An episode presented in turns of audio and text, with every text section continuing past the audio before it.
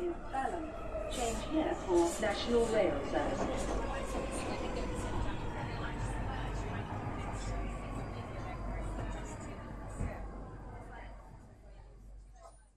Bine ai revenit în stația Londra. Eu sunt Manuel Cheța de la manuelcheța.com și tu asculti podcastul Un român în Londra. Suntem acum la episodul numărul 157 denumit Marea Așteptare. În acest episod 157 vreau să vorbesc despre faptul că suntem încă în pandemie, sfaturi practice legate de taxe și despre plimbări prin Londra. Înainte de orice, trebuie să fac un mic anunț. Podcastul de față este partea Think Digital Podcast Network. Mă găsești pe Podbean, iTunes, Spotify, radio.com și pe YouTube. Iar melodia de fundal ce auzi în podcast este Weightlessness și a fost creată de Daniel Birch în albumul Ambient volumul 1 de pe site-ul freemusicarchive.org. Și, desigur, merită să menționez în continuare câțiva oameni faini, oameni faini ca grupuri, așa. Unul dintre ele este Run de Hub, unde primește ajutor de muncă și informații legate de Brexit. Să nu uităm că mai sunt mai, iunie, iulie, mai sunt mai puțin de 90 de zile până când trebuie să se stabilești statutul conform settled status. Mai apoi este Settled QA pe YouTube, unde găsești info, uh, filme informative legate de statutul Settled. Mai apoi te poți duce pe The 3 Million pe YouTube, pe YouTube, dar și pe Twitter, sau în special pe Twitter, unde găsești tot felul de informații la zi legate de imigrație și orice fel de chestiuni legate de drepturile europenilor în UK. Bineînțeles, să nu uităm centrul Filia, care se luptă pentru conștientizarea populației în legătură cu violența împotriva femeilor și, bineînțeles, grupul eclair.org, un grup de ONG-uri care caută să ne sensibilizeze și să ne informeze cât se poate de bine legat de traficul de persoane, în special e vorba de traficarea femeilor pentru prostituție și așa mai departe. Intră pe oricare dintre linkurile astea, promovează-le, dă-le share, ajută pe oamenii respectivi să-i ajute pe alții. Și așa, Zim și mie cum ai petrecut de pandemie. Asta o să fie o urare pentru mult bine, mult și bine. Ideea este că este timpul de dinainte de pandemie și este timpul de după pandemie. Vom ține minte chestia asta și cumva noi am făcut și facem parte dintr-un eveniment istoric. pentru oamenii care credeau că lucrurile mari, interesante, extraordinare, nu e loc decât în trecut, uite-te că este și în prezent și probabil și în viitor. La fel ca atunci când discutăm de ideea de război și evenimente noastre extreme, se întâmplă inclusiv în zilele noastre. Gândește-te că noi, ca omenire întreagă, suntem pe la marginea existenței noastre datorită faptului că există câteva zeci de mii, 50 de mii, dacă nu chiar mai multe, bombe atomice. Așa că riscăm să fim uh, trimiși în uh, oblivion, cum se spune în limba engleză, în neștiire, din cauza faptului că avem arme mult prea puternice pentru gustul nostru. Și, bineînțeles, deși pandemia este prima mea grijă în zilele de astăzi, cât de des pot le aduc aminte oamenilor că există niște bombe atomice care mai mai sunt uh, gata să atace în toate direcțiile. Atâta timp cât nu vezi că toate țările preiau acele bombe atomice și le transformă în, uh, să zicem, centrale nucleare, există riscul ăla extraordinar de mare și sper că în perioada asta a pandemiei oamenii să se uite ceva mai atent nu e vorba de faptul că avem riscul de pandemii din astea globale și ne întoarcem la pandemia care a omorât 3 milioane de oameni, cel puțin până în momentul de față, într-un an de zile, este destul de greu să omori 3 milioane de oameni, chiar dacă vrei să duci o campanie din asta de, de genocid ce vrei tu. Dar uite-te că bolile de orice fel, mai ales în stilul ăsta, cum e COVID-19, sunt foarte bune, să zicem, la în a elimina grupuri mari de oameni. Și uite cum, în perioada asta, cum suntem încă în pandemie, să nu uităm că evenimente majore și extreme se întâmplă în fiecare zi, în fiecare an, în foarte multe locuri din lume. Și sper că, tocmai în perioada asta în care suntem în uh, pandemie, se facă pe oameni să conștientizeze faptul că există pericole din multe alte direcții care ne pot ataca pe bandă rulantă. Vorbim de, să zicem, uh, schimbările climaterice pe care unii le neagă. Vorbim de faptul că suntem la risc de război atomic în orice minut, în orice minut efectiv. Și așa mai departe, gândește-te că în perioada asta de pandemiei ar trebui să ne uităm foarte bine să vedem cum reacționează oamenii în perioade extreme, cum se simt oamenii, cum te-ai simțit tu în perioada asta și cum ne simțim în uh, lunile ce urmează în ideea că așteptăm să vină vaccinurile. E mare, de, tocmai de aceea am numit episodul de față, mare așteptare. Așteptarea asta e o chestie care te, te omoară. Știi că cumva poate ajunge la un final și așteptarea asta te, te omoară și nu sunt multe lucruri pe care le poți face, poți face tu ca persoană independentă, să zicem, individuală. Și uite că în perioada asta a pandemiei, așteptarea este un alt dinamic cu care te lupți. Să nu uităm, la secțiunea de COVID-19, că tot am intrat așa în pandemie direct, vaccinul AstraZeneca încă este ok. Deși apar dubii aici și colo, riscurile sunt mult prea mici. De exemplu, chiar dacă ar fi să fie reală treaba aia, 5 oameni din 50 de mii sau 100 de mii, sau nu, 5 oameni din câteva milioane, să facă acele blood clots, adică blocaje în diverse vene, gândește-te că riscul este mult prea mic comparativ cu efectiv beneficiul. Nimeni nu spune că AstraZeneca generează chestiile alea. Alea mulți statistic apar în foarte multe locuri, știi? În foarte multe locuri, în situații normale. Așa că vaccin, vaccinul AstraZeneca este ok, le-am spus oamenilor, că dacă aș avea ocazia, aș lua un vaccin AstraZeneca și dacă pot în cealaltă mână un vaccin Moderna, Pfizer, ce vrei tu, n-are nicio treabă chiar dacă e de la vaccinuri diferite, ăștia zic că vor să facă teste, suprateste, ideea este să că sunt mult prea pedanți, ca să zic așa, să uită la prea multe informații, prea multe detalii, ce vrei tu. După mine, știind cum funcționează vaccinurile, gândește-te că și în România ai vaccinuri pe tetravalente, trivalente, bla bla, sunt 5 vaccinuri într-unul singur, într-o singură injecție. Tocmai așa că, chiar dacă este pentru aceeași boală, poți avea și două vaccinuri diferite chiar dacă e vorba să faci vaccinul AstraZeneca prima tură și pe a doua tură, de fapt, o să faci un alt vaccin. Asta e cu atât mai bine. Așa că nu mi-aș făcea, face griji. Gândește-te că orice fel de arme pe care reușești să le ai și stabilite de către știință, te pot ajuta extraordinar de mult. Mergem mai departe și în afară de vaccinuri, uite că în ultima perioadă se pare că guvernul UK este foarte hotărât aici, în Marea Britanie, să creeze teste rapide pentru toată lumea, să te poți testa, să zicem, și de două ori pe săptămână.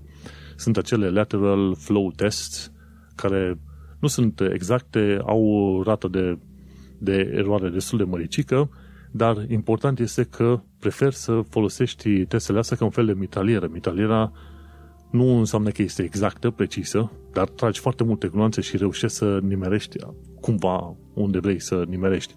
Tocmai de aceea, de cele mai multe ori, este mai bine să ai teste mai puțin exacte, dar multe, sau poate chiar pentru toată lumea, decât să ai teste exacte pentru prea puțini oameni. Tocmai de aceea merg ăștia pe ideea asta că testele trebuie să fie disponibile pentru toată lumea, la muncă, acasă, unde vrei tu. Noi aveam nevoie de testele astea acum un an de zile. Dacă existau, gândește-te că situația în UK ar fi arătat mult mai diferit. În momentul de față sunt circa 126.000, 127.000 de oameni morți, circa la 28 de zile de când au fost diagnosticați cu coronavirus, dar numărul care, de oameni care au COVID pe certificatul de deces este de 150.000. Și atunci asta e cifra maximă pe care o oamenii în discuție, iar guvernul UK merge de obicei pe cifra mai mică, 126.000. Ceea ce înseamnă extraordinar de mult. Se pare că ar fi mai mulți oameni pierduți decât în primul și al doilea război mondial în UK combinat, ceea ce este o sumă extraordinar de mare. Așa că avem nevoie de astea, de testele astea acum un an de zile. Bineînțeles, aveam nevoie de multe lucruri acum un an de zile, dar până un alta ne-am ferit, am stat deoparte și cumva sperăm ca în următoarele câteva luni de zile să nu primim boala, să nu căpătăm boala, ca să zicem așa. O statistică foarte interesantă în uh, perioada asta este faptul că cică 30% din pacienții internați ajung înapoi în spital la 4 luni de zile de la externare. Și este un număr destul de mare de oameni. În show notes, la secțiunea de COVID-19, găsești articolul din The Guardian și e o chestie, e o statistică foarte dureroasă, ca să zicem așa. Unul din trei oameni va ajunge înapoi în spital la 4 luni de zile, din oamenii care au fost internați în spital. Curioasă chestie, unul din 8 oameni moare la termen de 4 luni de zile. Așa că dacă ai ajuns în spital și ai scăpat cumva cu viață, există totuși riscul să te întorci la 4 luni de zile în spital sau să și mori. Unul din 8, unul din, uh, unul din 8, unul din 3, cam așa ceva. Este foarte interesant. Nu se trâmbițează foarte mult pe, să zicem, pe cifrele astea, dar ar trebui luate ceva mai mult în considerare, ca să zicem în felul ăsta, pentru că odată ce ai ajuns în spital și ai fost în stare gravă, riscul nu se termină acolo. Odată ce ai scăpat din spital, tu încă ești la un risc foarte mare de, de a muri ori de a ajunge din a, înapoi în spital. E o, e o informație, să zicem, utilă în perioada asta. Și discutăm aici de faptul că avem o, de a face cu o pandemie care a omorât 3 milioane de oameni. Nu este orice să vezi atât de mulți oameni morți. Și discutăm și asta numai oamenii care au fost afectați în mod direct. Gândește-te oamenii care au fost afectați în mod indirect, o să apară rapoarte peste un an, doi ani, o să vezi mult mai mulți oameni care au fost afectați. Mergem mai departe și aflăm că în UK 31,6 milioane de oameni au fost vaccinați cu prima doză și o parte din uh, ăștia 31 de milioane, adică 5 milioane de oameni, au fost vaccinați și cu a doua doză. E un lucru bun. Populația UK este de 68 de milioane, efectiv, aproape jumătate din întreaga populație a UK a fost uh, vaccinată. Și dacă e să te uiți la populația adultă, asta înseamnă că nu jumătate, ci undeva 60-70% din populația adultă a fost vaccinată. Și în perioada asta o să dea drumul la puburi, restaurante, ce vrei tu în, câte, în următoarele săptămâni, tocmai pentru că grupele de risc au fost uh, vaccinate toate și mi se pare că au fost vaccinați o bună parte din cei peste 50 de ani de zile. Grupele cele mai la risc, adică 60-70 de ani de zile și persoanele vulnerabile, toți au fost uh, vaccinați. Ceea ce este un uh, lucru bun și asta va permite UK-ului să, să-și revină oarecum. Ziceau ăștia de la Sky News, au făcut un uh, reportaj în zilele astea și spuneau că UK-ul, ok, a pierdut 9,9% din punct de vedere al economiei în 2020. Dar în 2021 ci că va avea o creștere de 5%, iar în 2022 o altă creștere de 5% și dintre țările moderne, moderne, cele mai dezvoltate din uh, lume, va avea probabil una dintre cele mai mari creșteri.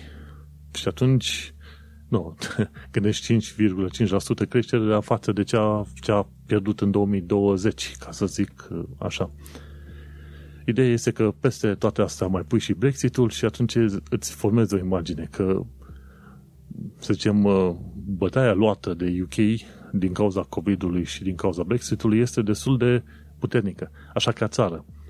Și oamenii de rând au fost afectați, fiecare om pierzând sute, poate chiar mii de lire anual în urma și a coronavirusului și a cum îi zice, a Brexitului la un loc.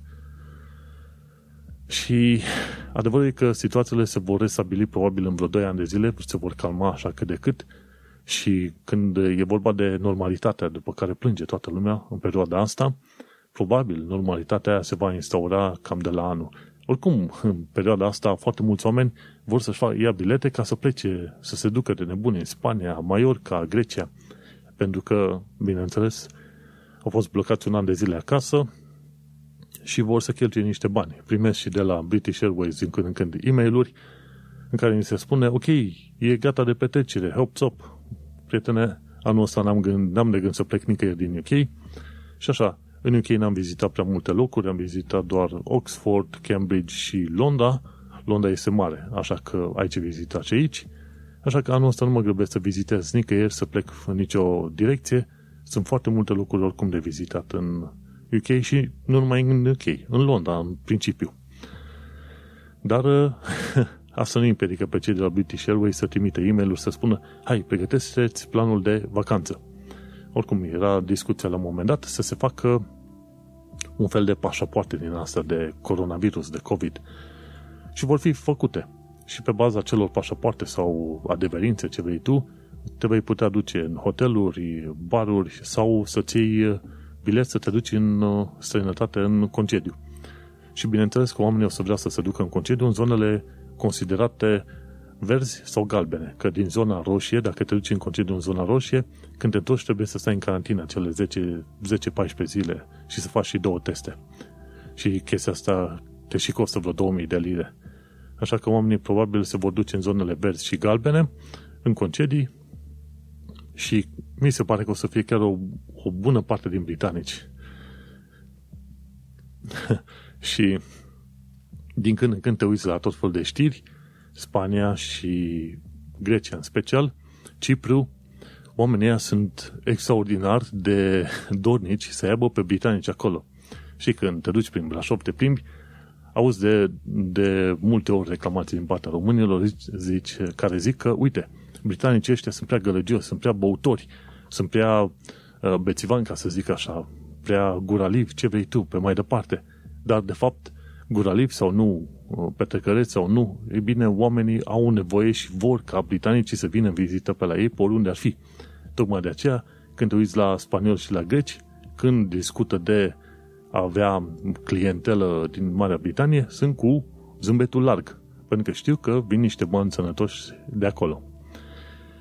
Și așa, uite că chiar și în vremea din asta de pandemie asta nebună, oamenii încă speră la un concediu, speră să treacă mai repede de marea așteptare și să, să ajungă cumva la, la un final. Mai avem puțin, câteva luni de zile, pe la finalul lui iulie se spune că vor reuși să vaccineze populația adultă. Vom, vom tăi și vom vedea. Ideea este că Așa cum spuneam și anul trecut, prin vremea asta, am spus că durează un an, un an jumate până reușești să te restabilești puțin el. Suntem în termenul ăla de un an și mai avem încă vreo 3, 4, 5 luni de zile de suferit, până când de cât ajungem la o normalitate cu ghilimele de rigoare. Oricum, când ieși prin oraș la o plimbărică, o să vezi că oamenii nu sunt uh, ținuți în casă. Ies, se duc, se plimbă, când te duci în parcuri, e, nu e neapărat plin de oameni, dar sunt destul de mulți oameni ieșiți pe afară, nu vezi străzile pusipe cum era anul uh, trecut. Și probabil, de vreme ce s-au vaccinat grupele vulnerabile, asta dă curaj cumva tinerilor și tinerilor adulți să iasă cumva mai mult la plimbare în parcuri, prin oraș, prin ce vrei tu. Când te duci în centrele de boroughs, de orașe, ce vrei tu pe acolo, găsești destul de mulți oameni pe stradă și stresul nu mai, nu, nu mai e așa de mare. Oamenii sunt puțin mai relaxați în ultima perioadă, mai ales gândindu-te că mai sunt 3 luni de zile până când poate și tu o să reușești să fii vaccinat. Vreau să vorbesc și despre alte lucruri, dacă tot am uh, discutat, sfaturi practice, cică legate de taxe. Dar până la sfaturi practice vreau să trec pe la chestia asta legată de limba engleză. De data asta am pus un uh, singur link. Bineînțeles, sunt atât de multe lucruri de învățat. Limba engleză nu este deloc simplă, mai ales dacă vrei să o vorbești cu accentul corect, frumos, să pronunți sunetele cum trebuie. Și discutăm aici, de exemplu, de lucruri mai obscure în limba engleză. E un link către un canal de YouTube, iar acolo omul explică, ci că ablaut e o chestiune mai obscură din limba engleză, când folosești anumite expresii. Adică zici sing, sang, song, ride, road. Ideea este că atunci când folosești cam aceleași consoane, dar se schimbă anumite vocale, toate folosesc ordinea asta, I-A-O sau I-O, I-A, I-A-O, I-O. De-aia zice un fel, uh, chestiunea asta se numește ablaut și zici sing, sang, song. Nu s auzi vreodată când uh, chiar și la conjugarea verbelor să zică sing, song, sang. Nu, sing, sang, song sau ride, road. Știi? Limba engleză mai are o chestie numită, interesantă, numită reduplication, reduplication. Și că no, no, night, night, wee, wee, bye, bye, super duper, ragtag, tire mired, jokes, joke, joke, jokes. Știi? Și nu foarte des, dar ai descoperit când discut oamenii, discută oamenii între ei, folosesc duplicarea cuvântului. Poate câteodată cu o chestie schimbată, o consoană schimbată, cum e în super duper sau ragtag. Dar uh, foarte des ai auzit de night night sau nighty night sau wee wee, wee wee să mergi la toilet. Și o chestie interesantă este și o, o parte de gramatică numită ablaut reduplication, care înseamnă, ok, se duplică cuvântul, dar cu schimbări de uh, vocale. E chit-chat, hip-hop, flip-flop. și astea sunt chestiuni destul de tehnice. M-a, mi-a plăcut să văd care sunt lucrurile astea. Poate în limba română nu eram foarte pasionat de chestiuni legate de gramatică, dar fiind în închei, mă interesează să învăț de lucrurile astea ca să le identific și să pot vorbi. Și uite cum ai învățat și tu despre upload reduplication și upload reduplication. Am două la un loc. Bun, trecem la partea de informații practice, dacă tot ți-am bătut capul cu ceva gramatică din asta obscură, ci că diversele moduri prin care economisești la uh, bani, plătim mai, puti, mai puține taxe. Ci că, în total, pe fiecare an poți să economisești câteodată și 40.000 de... poți să ai uh, venituri de 40.000 fără să plătești taxe. Și atunci sunt, uh, sunt mai multe chestiuni pe care le poți face. De exemplu, cum se știe, în UK există limita aia inițială de 12.500 sau, da, 12.500 numită personal allowance, adică nu plătești taxe pe 12.500, pe primii 12.500 și asta e valabil pentru toți. Și cei cu salarii mai, mai ok ca mine și alții care au salariu minim. Pe 12.500 nu plătești taxe pe venit. Dar se plătește National Insurance. Chiar și cei cu salariul minim plătesc uh, sănătate, National Insurance. Bun. Și mai sunt, de exemplu, uite, ai 12.500 personal allowance, asta are tot omul. După aia e 2000 pe an, numită dividend allowance, dacă câștigi din dividende, cumperi acțiuni și câștigi pe an mai puțin de 2000 de lire, nu plătești taxe. Ce, ce e peste 2000 de lire, plătești taxe. De exemplu, la fel, poți să câștigi, poți să ai bani salvați în cont, să zicem 50-100 de mii de lire și dacă tu primești bani pe acei savings de la bancă, că îți dau ei o domână, câteva lire după un timp sau ceva, e bine, până în 6.000, în limita aia, tu nu trebuie să plătești taxe. Și ce alte economii mai poți să faci? Bineînțeles, uite, e o chestie numită Capital Gains Tax și aia înseamnă că nu plătești taxe dacă vinzi lucruri scumpe. De exemplu, ai un inel de aur de, ce știu, X carate și poți să-l vinzi dacă bijuteriile pe care le-ai vândut nu depășesc așa 12.300, nu plătești taxe pe banii pe care ai primit. Și mai e o altă chestie interesantă, de exemplu, poți să vinzi lucruri obișnuite de casă și atâta timp cât alea în total nu valorează mai mult de 1000 de lire, atunci nu plătești taxe. De exemplu, ai o placă video, cum am eu o placă video, vreau să o vând, să zicem că vreau să o vând cuiva, atunci banii primiți pe aia, să zicem că ar fi 300-400 de lire, ceva de genul ăsta, nu trebuie să declar pe nicăieri, aia îmi rămâne mie în buzunar. Ai 1000 de lire pe an pe care nu trebuie să-i declar dacă îți vinzi chestiuni din casă, o tastatură, un scaun, ce vrei tu. Mai e o chestie foarte interesantă. Dacă ai un apartament și dai o cameră în chirie, poți să dai camera în chirie și nu plătești taxe dacă iei uh, sub 7500 pe an. Dacă primești mai mult de 7500 de lire pe an, atunci plătești taxe. Și uite cum, pe site-ul celor de la Witch, vezi listate foarte bine chestiile astea cu liniuță și în total, dacă ai avea toate chestiile astea să le aplici într-un fel, ai putea zice că ai putea face 40.000 de lire pentru care tu nu plătești taxe în uh, niciun fel. Și mai e o chestie numită Property Allowance de 1000 și asta înseamnă că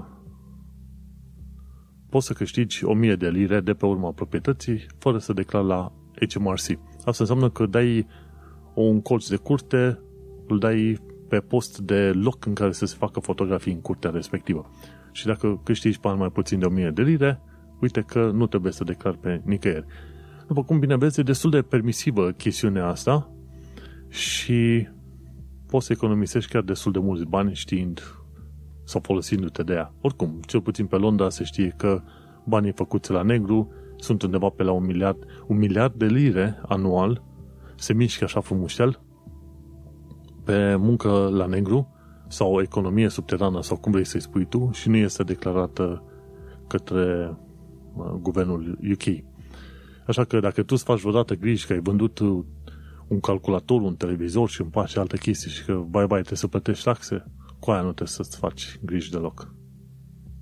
Și, uite, mai avem încă un sfat practic pe episodul acesta și anume este fixmystreet.com Cu aplicația asta, odată ce ai instalat-o în uh, telefonul tău, poți să reclam tot felul de probleme care sunt în uh, zona ta. De la hârtie aruncată pe jos, de la fly tipping, oamenii care își aruncă gunoiul din casă, îl aruncă undeva pe stradă, până la, ce știu, gropi în stradă, locuri de joacă stricate și așa mai departe, cu fixmystreet.com sau cu aplicația lor, poți să raportezi chestiile astea și vor fi trimise către fie către TFL, fie către uh, Consiliul Local în zona în care stai tu. fixmystreet.com este foarte fain. Verific cam o dată, două, trei zile, să văd dacă a fost raportat ceva nou pe zona în care stau eu. În anumite situații vezi că rapoartele pe harta aia interactivă cuprind și poze și atunci poți să-ți dai seama, uite, cum arată zona respectivă. Și de obicei, cum e Greenwich Council, ăștia cumva în mod automat marchează toate raporturile ca fiind pending. nu știu dacă se și ocupă de ele să curețe, pentru că una dintre marile probleme din Londra, ce am văzut-o în multe locuri, este curățenia. E, compari Londra cu multe locuri din Germania și Londra arată ca un coș cu noi. Este foarte trist ceea ce se întâmplă. Și de-aia zic, mă uit la ăștia de la Greenwich, marchează automat ca pending și când se, când se, se ocupe de ele, n-am nicio idee. Oricum, curățenia stradală nu este o prioritate în Londra, cel puțin. Și cu asta am terminat prima parte a acestui episod de podcast. Această primă parte apare în primul rând pe radio.com în fiecare joi, undeva pe la 8 seara, un român în Londra. Pentru cei care doresc să asculte complet, episodul de podcast, să nu uite să meargă pe manuelcheța.com și acolo să descopere episodul și să-l asculte în toată plinătatea lui. Ne mai auzim? Succes!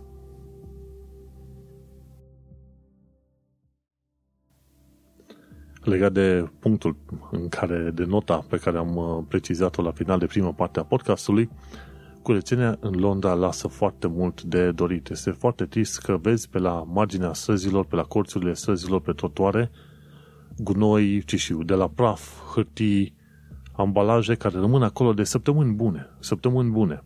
Și este foarte trist când vezi că este un vorba de aia, de un oraș cosmopolit. În cartierele mai bogate, în zonele mai spălate, cum se zice, acolo nu prea vezi. Și nu prea vezi mizerii pe stradă, hârtie aruncate sau ceva, nu te duci în zone cum e Kingston sau Richmond, să știi că în puține locuri vezi mizerie aruncată pe jos. Te duci în alte zone care sunt, să zicem, amestecate, mixte, tot felul de nații posibile, ori în zone mai sărace, acolo să găsești mizerie pe toate colțurile și gardurile. Efectiv zici că cineva trece pe stradă și își aruncă gunoiul în mijlocul străzii și pe aia vin mașină și îl împart peste tot. Și este un lucru foarte trist de descoperit. Asta nu mă alungă pe mine neapărat din Londra, dacă e ceva ce mă alungă, ce m-ar putea alunga din Londra, ar fi să vreau o locuință într-o zonă mai liniștită, vorba aia, când vrei să-ți faci familie, trimiți copiii la școală, infracționalitate, iada, iada, iada, e veche istorie. Dar, în schimb, una dintre chestiunile care sunt supărătoare, într-adevăr, la Londra și în parcuri când te duci, este mizeria. Multe ambalaje, multă mizerie aruncată total aiurea tot legat de Londra, hai să mergem la viața în uh, străinătate și avem London's Lost Railways. E tipul ăsta, cum îl cheamă? E tot uit numele. E Geoff Marshall, are și nume potrivit. El face tot felul de episoade legate de transportul public din Londra. Și în uh, cel mai nou episod al lui a vorbit despre Tooting, Merton și Wimbledon, dar am pus și linkuri pentru Mill Hill East și East și Edgware. Și omul povestește în filmulețe din astea scurte de 4-5 minute despre vechile, să zicem, uh, căi ferate care au existat prin Londra, că de-aia zice London's Lost Railways. Merge puțin pe aspectul istoric și după aia în ziua, de noastră, în ziua noastră, în zilele noastre, efectiv se plimbă pe zona aia unde ar fi pe unde ar fi fost linia respectivă dacă nu era scoasă din uh, uz. Mill Hill East to Edgware și pe aia Tutti Merton și către Wimbledon. Foarte interesant. La viața în sănătate, nu uita, dacă tot ajungi prin Londra, să te plimbi prin labirinturile din uh, Londra. Cei de la Londonist au făcut uh, un articol în care povestesc foarte bine de diverse labirinturi pe care le poți vizita. Am fost la un moment dat în vizită la Crystal Palace, Maze. Este un uh, labirint într-o zonă, în formă circulară și mi se pare că poți să-l rezolvi repede în nici un minut, două.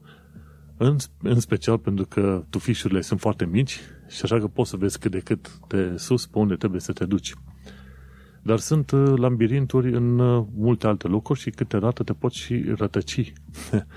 Mi se pare cel, uh, cel mai interesant dintre toate astea ar fi, probabil, de Hampton Court Palace.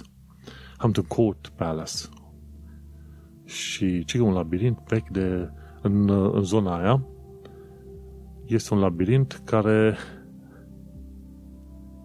e vizitat destul de des de către oameni și acum mă uitam aici ăla a fost construit în urmă cu vreo 300 de ani. De fapt, Hampton Court Palace are vreo 300 de ani și labirintul în sine nu e mare lucru, adică tot o chestie pe care o rezolv repede și o vezi și din spațiu, dar uh, e un loc în care te poți plimba. Londra are vreo câteva labirinturi din astea, unele dintre ele făcute cu cărămizi, dacă vrei să te uiți. Și inclusiv Barbican, ci că Barbican, în zona Barbican și acolo un labirint te poți mm, uh, rătăci printre clădirile alea. Dacă ai nevoie de călătorii sau plimbări tematice în Londra, uite, de ce nu încercă plimbare prin labirinturile din Londra. O altă chestie faină, tot din Londra, ci că un lift enorm la Battersea Power Station pe post de platformă de vizualizare. Odată, Battersea Power Station chiar acum trece printr-o reformă, să zicem, reconstruire, renovare, ce vrei tu pe acolo, în, loc, în zonă de locuit și în moluri, plus că deschide o nouă stație Northern pe acolo. Așa că unul dintre, să zicem, turnurile alea de acolo, de evacuare a noxelor, va fi transformat într-un fel de platformă de vizualizare. Super mișto. Sunt foarte curios să văd cum o să iasă și o să merg pe acolo. Și chiar mi este dor de revizitat Sky Gardens din uh, Walkie Talkie. Am fost acolo odată, dar vreau să mai merg și în alte dăți. Desigur, dacă tot discutăm de pandemie, când se termină pandemia, bineînțeles că oamenii se vor duce în locurile pe care nu le-au mai vizitat un an și după care se vor duce de nebun, hai hui, în toate părțile pe care nu le-au vizitat încă. Oricum, în, am planul meu cincinal, în următorii cinci ani aș vizita foarte multe locuri din UK, sincer nu mă ajunge în alte părți, vorba aia, discutăm de țara adoptivă, vreau să vizitez mult mai multe locuri, inclusiv unul dintre locurile noi numite The Deep in Hull, în local, localitatea Hull, Hull, Tom Scott face filmulețe foarte faine și informative și a vorbit și despre acvariul din Hull. Și mă ajunge acolo, să văd și acolo cum este acvariul din Hull.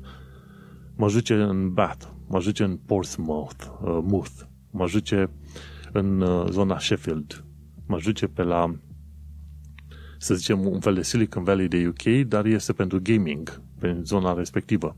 War, Warwick, ceva de genul să mi se pare. Și m-aș mai duce, cine știe, multe alte locuri, bineînțeles, fiecare cu, să zicem, punctul său de atracție. Și normal că mă duce și la mare. Aș mă duce puțin și prin Irlanda de Nord, acolo unde au formațiunile alea hexagonale foarte interesante. Snowdonia, că doar învăț de Life in UK și prezintă diverse puncte de vizitat. Și Snowdonia, o zonă foarte mare de vizitat.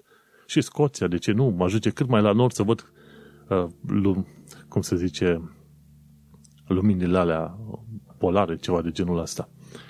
Deci, dacă vrei, sunt atât de multe locuri de vizitat încât uh, nu te poți plictisi și n-ai suficient de mult concediu în an ca să vizitezi locurile alea. Așa că o iau ușor cu ușor. Cu Londra mai sunt câteva locuri din Londra pe care vreau să le mai vizitez. Mă ajunge și prin Con, uh, Cont, pardon, Kent. Mă ajunge și pe la Dover să văd White Cliffs de la Dover, falezele ale albe. Mă ajunge foarte bine și prin uh, Cotswolds, undeva în zona de sud-vestul Londrei, sunt atât de multe locuri de vizitat încât nici nu știi pe unde să mai scoți cămașa. Hai să lăsăm locurile de vizitat, avem aici la viața în uh, străinătate, și trecem la actualitatea britanică și londoneză, respectiv ultima secțiune din, din uh, noul nostru episod, ca să zicem uh, așa. Și ce am aflat? Că pentru primăria Londrei, că acum unde? Aprilie în mai. În mai este votarea pentru noul primar al Londrei, ci că există deja 20 de candidați. Cei care vor avea mai multe șanse de a prinde locuri sunt uh, uh, Sadican de la laburiști și mai este cineva de la conservator care, căruia nu știu numele, n-am nicio idee. Cam asta este treaba. Sunt șanse destul de mari să iasă Sadican, deși oamenii se plâng că nu a făcut suficient de multe locuințe de noi, așa cum uh, a promis, și nici violența stradală, în special din cauza drogurilor. 200 de tineri mor anual din cauza violenței generată de traficul de droguri din UK. Și cu toate alea sunt șanse mari ca Sadikan să iasă. Și Sadikan a spus că va stabili o comisie pentru cannabis și probabil că va recomanda la un moment dat cannabisul să fie făcut legal prin firme legale și așa mai departe, să se vândă în UK în mod, în UK, cel puțin în Londra, în mod uh, legal. Și uite, se pare că câinele landlordului aprobă.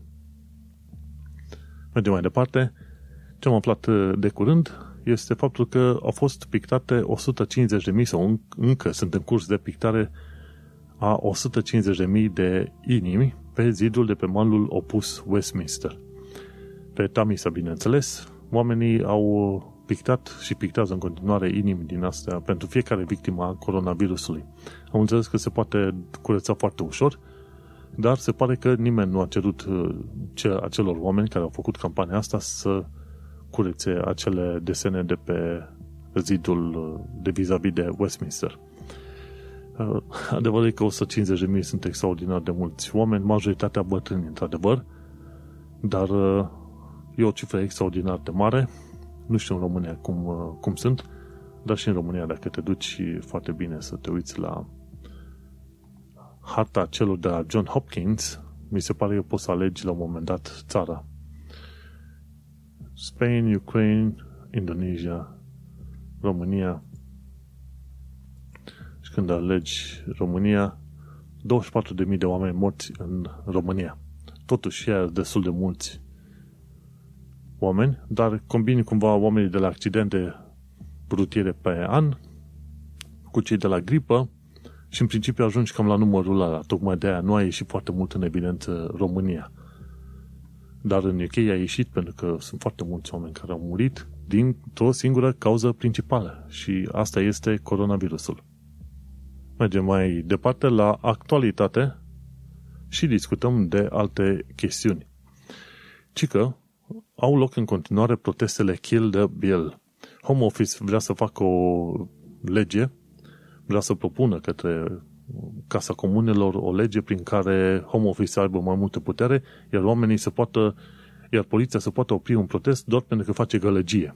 Iar uh, toată lumea zice, inclusiv grup ONG-urile de libertate de expresie, toată lumea spune că, într-adevăr, este foarte rău să permiți home office să oprească un protest doar pentru că face gălăgie. Doar că cineva este supărat de gălăgia generată de un protest. Și sunt șanse mari că mai devreme sau mai târziu aceste, această propunere de lege să nu meargă pe mai departe. Sunt foarte multe proteste, acum mi se pare a fost și în, în Londra, desigur, Manchester și în alte câteva locuri. Sincer, asta e o măsură foarte urâtă, o măsură draconică pe care cei de la Home Office vor să o aplice și adevărul e că atâta timp cât sunt conservatorii la conducere și au o majoritate în Parlament, cred că până la urmă pot să facă ce vor ei în ministerele lor.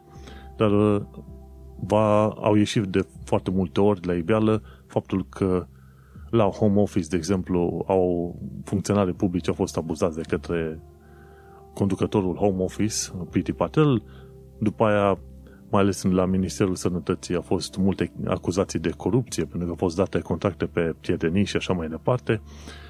Și uite cum uh, bineînțeles, au, au avut loc și vor avea loc în continuare proteste pentru tot felul de motive, printre care și pe faptul că vor să facă o lege care să limiteze dreptul la protest în UK. Și chestia asta a fost recunoscută cumva internațional și a spus, băi, în UK nu este chiar așa de bine să limitezi dreptul la protest și să zici că simplul fapt că protestatarii fac gălăgie în timp ce fac protestul ăla e motiv să blochezi protestul.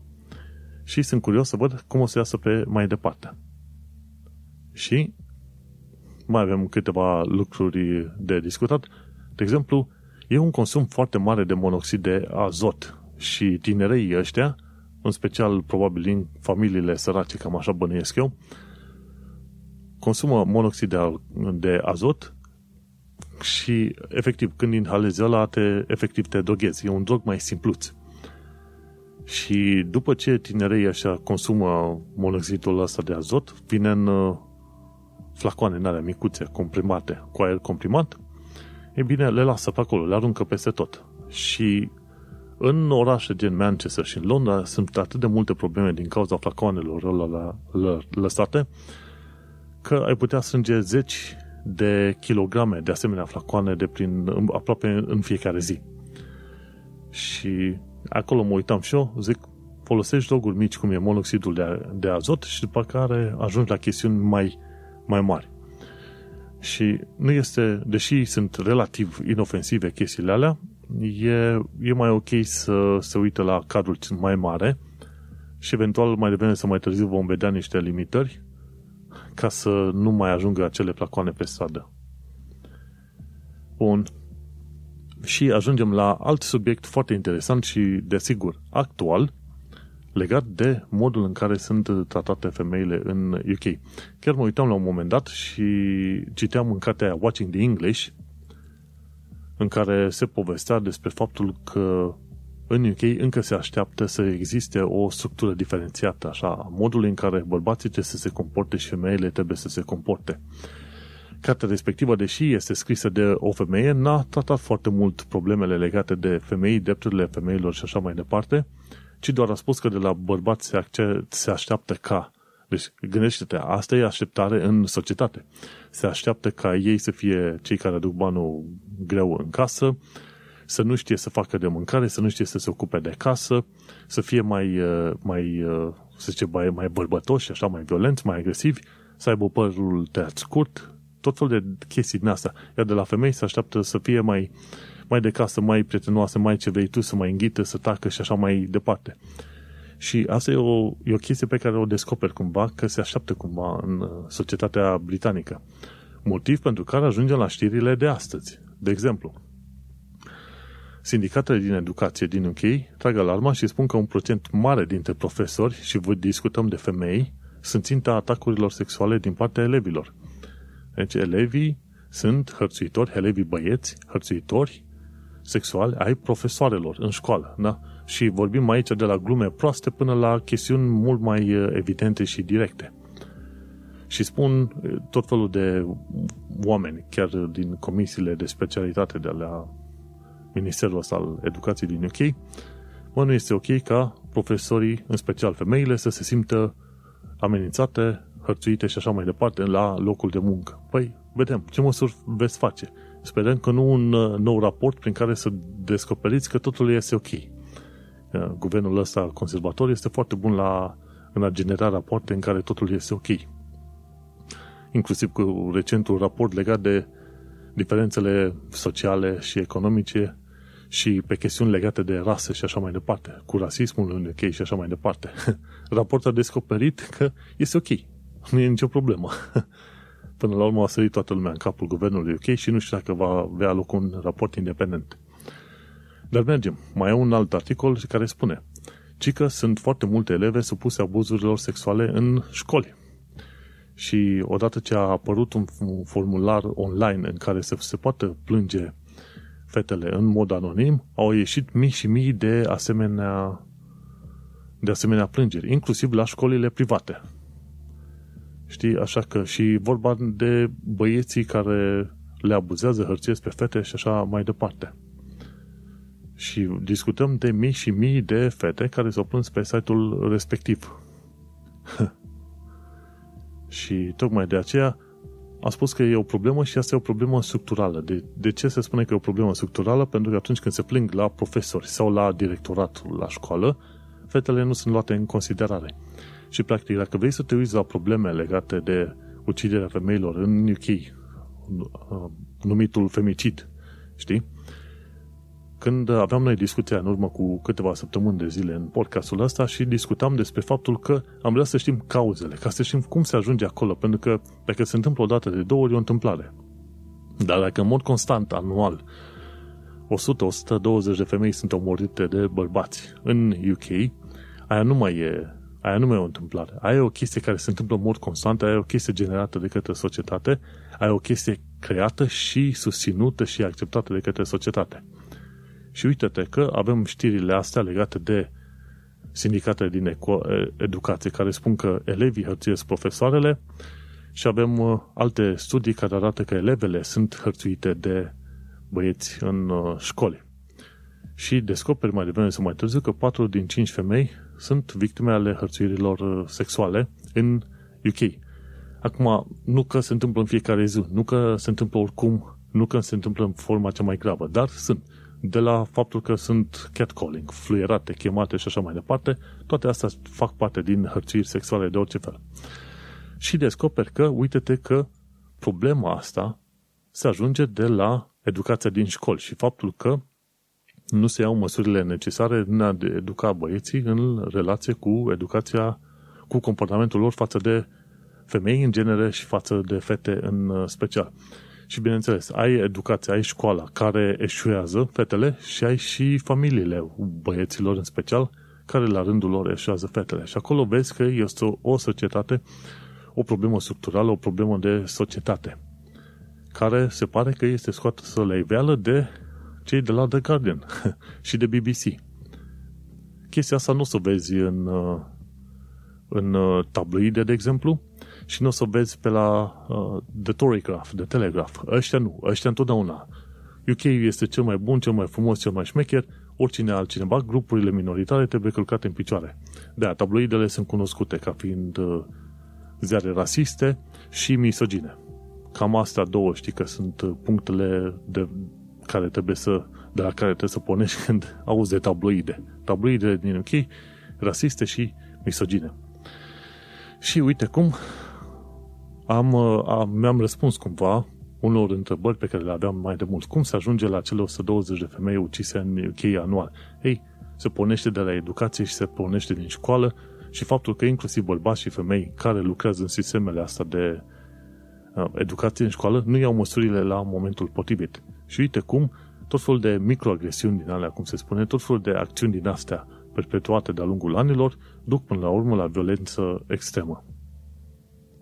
Iar uh, faptul că am spus că în UK se întâmplă X, YZ chestii și că e o problemă structurală, asta nu înseamnă că România a scăpat. Eu compar foarte des cu România și ce auzi că se întâmplă în UK, vei ști că în România se întâmplă de vreo 3 ori, cel puțin de 3 ori mai mult și mai rău așa ca să-ți dea de știre. Și în România sunt probleme structurale, instituționale, de societate, de educație, de școală, de ce vrei tu pe bandă rulantă. Așa că, dacă vrei să știi cum traduci studiile făcute în UK cu chestiuni legate de România, ia pe mii de locuitori, ia pe un procentaj și atunci înmulțește cu 3 ca să ai cifra cât de cât reală pentru România. Și la care mai adaugi faptul că România este o țară, hai să zicem, bogată în felul ei, dar săracă comparativ cu UK-ul și ajungi la niște probleme mult, mult mai mari, în care și corupția este mult mai mare, și traficul de persoane mult mai mare și așa mai departe. Dar ca punct de pornire, ce rapoarte afli pe UK înmulțește cu 3 ca proporție, ca să zic așa, pentru că populația UK este de cam 4 spre, da, cam de 4 ori mai mult decât cea a României. Dar ca proporție. Ei pe mii de locuitori și atunci înmulțești chestia de 3 ori ca să afli raportul pentru România. Pentru că în România nu există transparența de care avea nevoie, așa că ești puțin cam pe din afară și normal că trebuie să decizi. Dar, cum am mai uh, primit și eu informații și am studiat, așa, la o primă vedere, înmulțești cu trei rapoartele ca să-ți dai seama cam uh, cu ce se confruntă oamenii în România. Bun, ți-am umplut capul cu tot felul de informații, sper eu, utile, cu păreri, comentarii, ce vrei tu pe mai departe. Timpul este scurt, oamenii vor să-și petreacă pandemia asta în liniște și n-au chef să mă asculte pe mine prea mult, plus că nu mai am aer, așa că ne mai auzim, mai discutăm, ne mai vedem, ai grijă să te ții departe de oamenii bolnavi și de grupuri mari de oameni, spală-te pe mâini, poartă mască, stai la distanță și ventilează cât poți de des. Ne mai auzim pe data viitoare, dar să nu uit, eu sunt Manuel Cheța de la manuelcheța.com și tu ai ascultat podcastul Un român în Londra, episodul 157, denumit Marea Așteptare. Episod care a fost înregistrat într-o zi de marți, pe 6 aprilie 2021, și unde am vorbit despre faptul că suntem încă în pandemie, am dat sfaturi practice legate de taxe și, bineînțeles, despre plimbări prin Londra. Noi ne mai auzim pe data viitoare, așadar, succes și sănătate!